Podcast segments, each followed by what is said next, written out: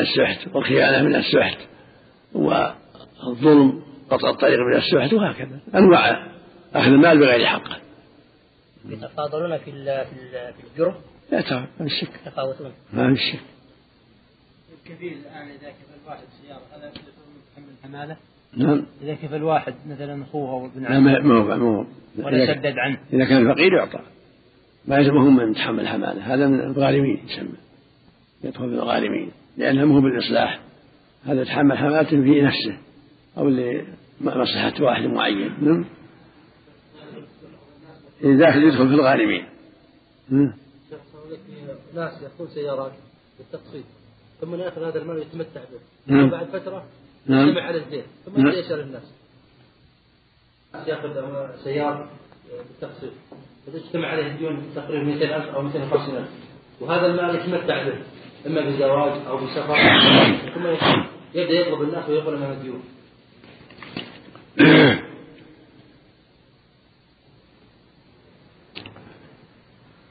هذا يدخل في الغارمين يدخل في الغارمين تحمل حماله يعم لصلاح ذات البين ويعم يعم الغارم قال الحافظ ابن حجر رحمه الله تعالى في باب قسم الصدقات. وعن عبد المطلب ابن ربيعة بن الحارث قال قال رسول الله صلى الله عليه وسلم إن الصدقة لا تنبغي لآل محمد إنما هي أوساخ الناس. وفي رواية وإنها لا تحل, لا تحل لمحمد ولا لآل محمد. رواه مسلم. وعن جبير بن مطعم رضي الله عنه قال مشيت أنا وعثمان بن عفان إلى النبي صلى الله عليه وسلم فقلنا يا رسول الله أعطيت بني المطلب من خمس خيبر وتركتنا ونحن وهم بمنزلة واحدة. فقال رسول الله صلى الله عليه وسلم إنما بنو المطلب وبنو هاشم شيء واحد. رواه البخاري. وعن رافع وعن أبي رافع رضي الله عنه أن النبي صلى الله عليه وسلم بعث رجلا على الصدقة من بني مخزوم فقال لأبي رافع تصحبني فإنك تصيب منها. فقال لا حتى آتي النبي صلى الله عليه وسلم فأسأله. فأتاه فسأله فقال مولى القوم من أنفسهم وإنها لا تحل لنا الصدقة. رواه أحمد والثلاثة وابن خزيمة وابن حبان. وعن سالم بن عبد الله بن عمر عن أبيه رضي الله عنهما أن رسول الله صلى الله عليه وسلم كان يعطي عمر بن الخطاب العطاء. فيقول أعطه يفقر مني. فيقول خذه فتموله. أو تصدق به وما جاءك من هذا المال وأنت غير مشرف ولا سائل فخذ وما لا فلا تتبعه نفسك. فلا تتبعه نفسك. رواه مسلم. صلى الله وسلم على رسول الله وآله وأصحابه ومن اهتدى به. لما بعد هذه الأحاديث الأربعة كلها تتعلق بقسم الصدقات. في الحديث الأول منها حديث عبد المطلب بن ربيعة بن الحارث بن عبد المطلب أنه جاء يسأل النبي صلى الله عليه وسلم في على أعمال الصدقة. فقال إن الصدقة قال له صلى الله عليه وسلم إن الصدقة لا تنبغي لمحمد ولا لآل محمد إنما هي أوساخ الناس. وهذا معنى جاء في عدة أحاديث عن النبي صلى الله عليه وسلم. كلها دالة على تحريم الصدقة على آل محمد وأنها لا تجوز لهم وهم بنو هاشم هم آل محمد ذرية هاشم بن عبد المطلب أولاد العباس وغيره كل ما ينتهي نسبه إلى هاشم هم هم أهل البيت فلا يجوز أن تدفع إليهم الزكاة. قال صلى الله عليه وسلم لا تنبغي إنما هي أوساخ الناس. ولما أخذ الحسن تمرة من تمر الصدقة وهو صغير من سبع سنين أو أقل أمره صلى الله عليه قال كحن كحن أما علمت أنها لا تحل الصدقة وهو صغير. علمه النبي صلى الله عليه وسلم أن يتجنب ما يحرم على الكبار أيضا.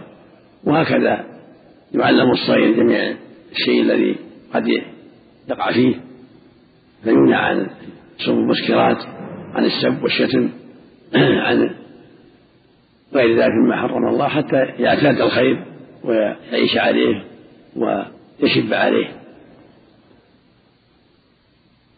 والحديث الثاني حديث زبير المطعم أنه أتى النبي صلى الله عليه وسلم وقال يا رسول الله إنك أعطيت بني المطلب هو الخير وتركتنا تركتنا ونحن شيء ونحن وهم شيء واحد. يعني بنو نوفل وبنو عبد الشمس ومعه عثمان بن عفان. فقال صلى الله عليه وسلم إنما بنو المطلب وبنو هاشم شيء واحد. جبير المطعم هو بن عدي بن نوفل بن عبد المطلب وعثمان بن عفان بن أبي العاص بن أمية بن عبد شمس بن عبد مناف. فبنو عبد الشمس وبنو نوفل هم أبناء عم لبني هاشم وبني المطلب. ولهذا يقول أبو طالب في قصيدته جزى الله عنا عبد شمس ونوفل عقوبة شر عاجلا غير آجل لأنهم ضد بني هاشم. في الجاهلية يساعدون عليهم هم بنو عمهم. بخلاف بني المطلب فإنهم مع بني هاشم وأنصار لبني هاشم. فلهذا قال صلى الله عليه وسلم إنما بني المطلب وبنو هاشم شيء واحد. فلا يعني لا لا ينبغي أن تطلبوا أن تكونوا مثلهم وأنتم شيء وهم شيء. العداوة لبني هاشم سابقا. والعلو الظلم لهم فبنو طالب لهم حق في بيت المال لما سبق من خدمتهم للحق ومساعدتهم لبني عبد المطلب ونصرهم ما جاء به الرسول صلى الله عليه وسلم ضد بني عدي بن نوفل وضد بني عبد شمس. أما الزكاة لا الصواب أنه لا يكون مثلهم. قال بعض أهل العلم أنهم كلهم حتى الزكاة. يمنعون من لا يعطى من المطلب شيء من الزكاة والصواب لا لأن ليسوا مثلهم في النسب إنما يعطون من الخمس فقط مثلهم أما الزكاة لا تباح لهم وإنما تختص يختص التحريم ببني هاشم الذين هم أهل النبي صلى الله عليه وسلم. والحديث الثالث حديث بن رافع مولى النبي صلى الله عليه وسلم. لما أريد على أن يعمل في الزكاة قال أبو سعيد قال حتى تصيب من الزكاة؟ قال له أبو رافع حتى أسأل النبي صلى الله عليه وسلم. فلما استأذنه قال صلى الله عليه وسلم مولى القوم من أنفسهم وإنها لا تحل صدقة. دل على أن موالي بني هاشم حكمهم حكمهم. لا يعطون من الزكاة يعطون بيت المال من صدقة التطوع أما بيع الزكاة نفسها لا. لكن بعض أهل العلم أجازها للضرورة إذا اضطروا فلا حرج. كما يأكل ميتة عند الضرورة. أحسن أحسن من ميتة فإذا اضطروا جاز أن يعطوا على الصحيح. أما إذا أغناهم الله ويسر الله أمرهم فلا يعطوا من الزكاة. ينبغي لهم يتعففوا عنها ويحذروها ولا يتساهلوا وعلى بيت المال أن يساعدهم إذا كان في بيت المال قوة. فعلى بيت المال أن يواسيهم ويحسن إلى فقيرهم. كما فعل النبي صلى الله عليه وسلم مع بني هاشم وبني مطلب من الخمس والحديث الرابع حديث عمر رضي الله عنه. قال كان النبي يعطي عمر العطاء. يعني من بيت المال من الخمس فيقول عمر رضي الله عنه أعطه أفقر مني. فيقول له النبي خذه فتموله أو تصدق به. يعني ما جاءك من العطاء خذه. إما أن تجعله في مالك وإما أن تصدق به على من تعرف من الفقراء. ثم قال صلى الله عليه وسلم وما جاءك من هذا المال.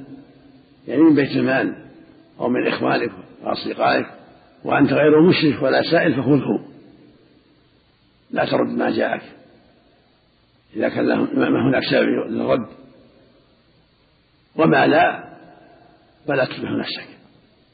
تشرف له تنظر متى يعطونك تحرى. لا ولا تسأل وأنت مستغني.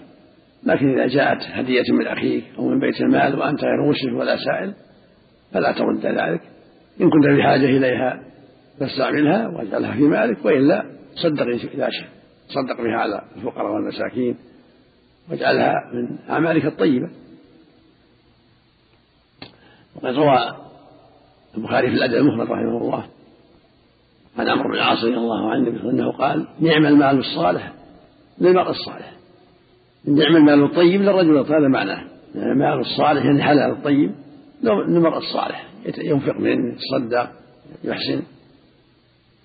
هذه شهادة من النبي صلى الله عليه وسلم أن المال الطيب طيب للرجل الصالح. نعم المال الصالح للمرء الصالح. وفي حديث الآخر حديث كثيرة الرسول صلى الله عليه وسلم إن هذا المال حلوة خضرة خضرة حلوة والأرض خضر حلو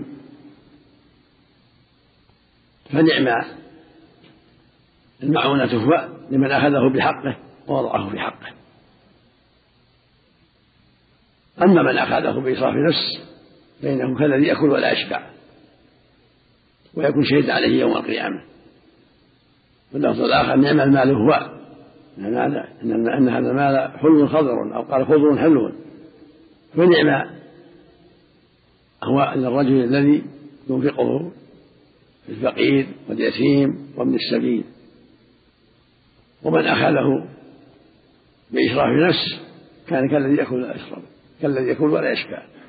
في الآخر من أخذه بسخاوة نفس بورك له فيه. ومن أخذه بإشراف نفس يعني تطلع وحرص لم يبارك له فيه. وكان كالذي يأكل ولا يشبع. فالجدير بالمؤمن أن يكون رفيقا في ذلك يطلب المال من حله ويأخذه من حله حتى يبارك له فيه. ويأخذه بسخاوة نفس براحة نفس بطمأنينة. وإذا جاء من طريق طيبة من دون سؤال ولا تشرف فلا يرده يقبله يتصرف فيه ينفق منه يأكل منه يتصدق منه يصل الرحم إلى غير هذا من وجوه الخير.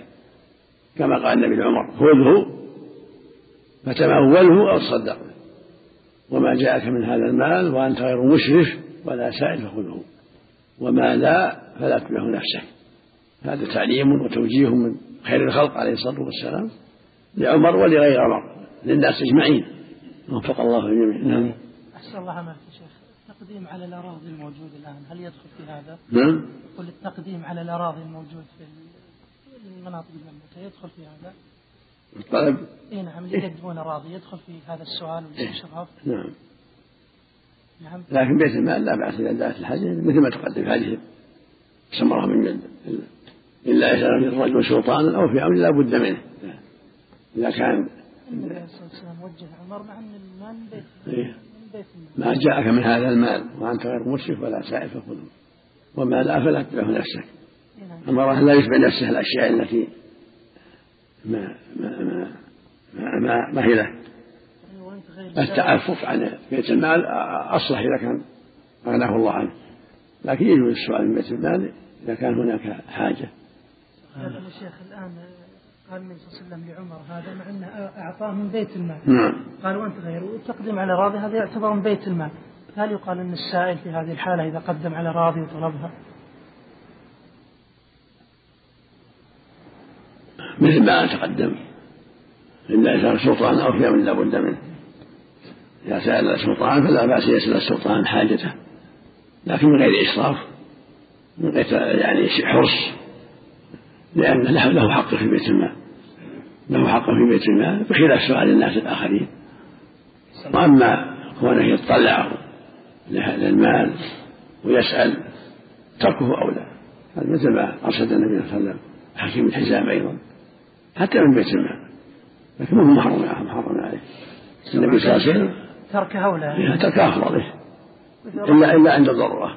والحاجة. الله يسلمك. يا شيخ. هل يعلم الآن أحد موجود من بني هاشم موجود تعلمونه؟ إيه واحد كثيرين موجودين في جيزان وفي حرمة وفي تربة موجود من أشراف واحد. نعم. معلوم وثابت. معروف معروفين معروفين. حكم التسمي الآن بعبد المطلب. ما لا في بأس إن الرسول أقر عبد المطلب ما غير اسمه. ولهذا قال ابن حزم اتفق ولا تحريم كل اسم معبد غير الله ما عدا عبد المطلب. نعم. أحسن الله عليك نعم. هذا تحاب لا بأس به ذكرها صاحب البلوغ وجاء البخاري في الأدب المفرد. ولا بأس بإسناده. نعم. حديث قول النبي للحسن كخ كخ ارمي بها. هل يؤخذ منه أنه كل ما حر حرم على الكبير يحرم على الصغير؟ يؤخذ من هذا الدليل هذا هو الأصل. لأن ما دل على الاستثناء ولا هذا هو الأصل. كما يحرم على الكبير غصب الناس وظلم الناس ما يصير. يمنع من ظلم أحد يتعدى على أولاد الناس يمنع. يأكل حرام يشرب خمر يمنع. هكذا. شيء. حتى يتمرن على الخير. حتى يعني يتمرن ويعتاد الخير. ولا ما عليه إثم لكن بس وليه اللي يأثم؟ وليه اللي يأثم حتى يعوده الخير. ضيع المال احسن الله منك من الألعاب اللي توجد الصغار. شو؟ الذهاب بهم إلى الألعاب. فيه ضيع مال. إيش العاب؟ الالعاب اللي يلعبون فيها مثل ملاهي توجد مثل حدائق. إذا كان مال محرم أمر سهل أمر سهل. حتى لو كان في ضيع مال. لا قد تكون مال يسير تسليه الامر سهل مثل ما يضيع مالا في المسابقات للمصلحة والتدرب والإعداد للحق. هذا مبزور تلهيتهم تشغيلهم ما دام محرم. ما فيها تدرب في سيارات على تعب 10 ريال 5 ريال. حتى الاب لو مثلا لم يضع التلفاز في البيت يعني ودي يعني يضع بعض طفل فيوديه الملاهي الظاهر امرها سهل. إذا كان ما فيها منكرات إن شاء الله. امرها سهل. لأن تهدئتهم تسليتهم عن ايذائهم لآبائهم وهذا فيه مصلحة.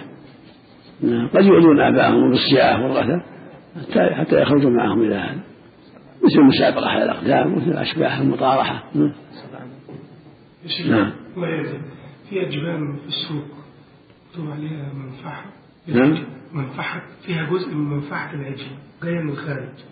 بس الاصل الاصل الحل حتى تعلم أنها محرمة. إذا جاء من بلاد اليهود والنصارى الحل حتى تعلم يقينا ان فيها محرم الحديث إنما بنو عبد المطلب بنو هاشم لا يؤخذ على العموم.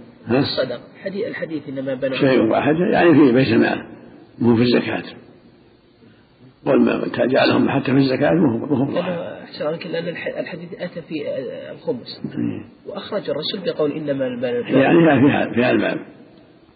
شاعلون ولا يقال إنهم يمنعون من الزكاة شيء أحله الله لهم لا يمنعون إلا بشيء يقين صالح واضح.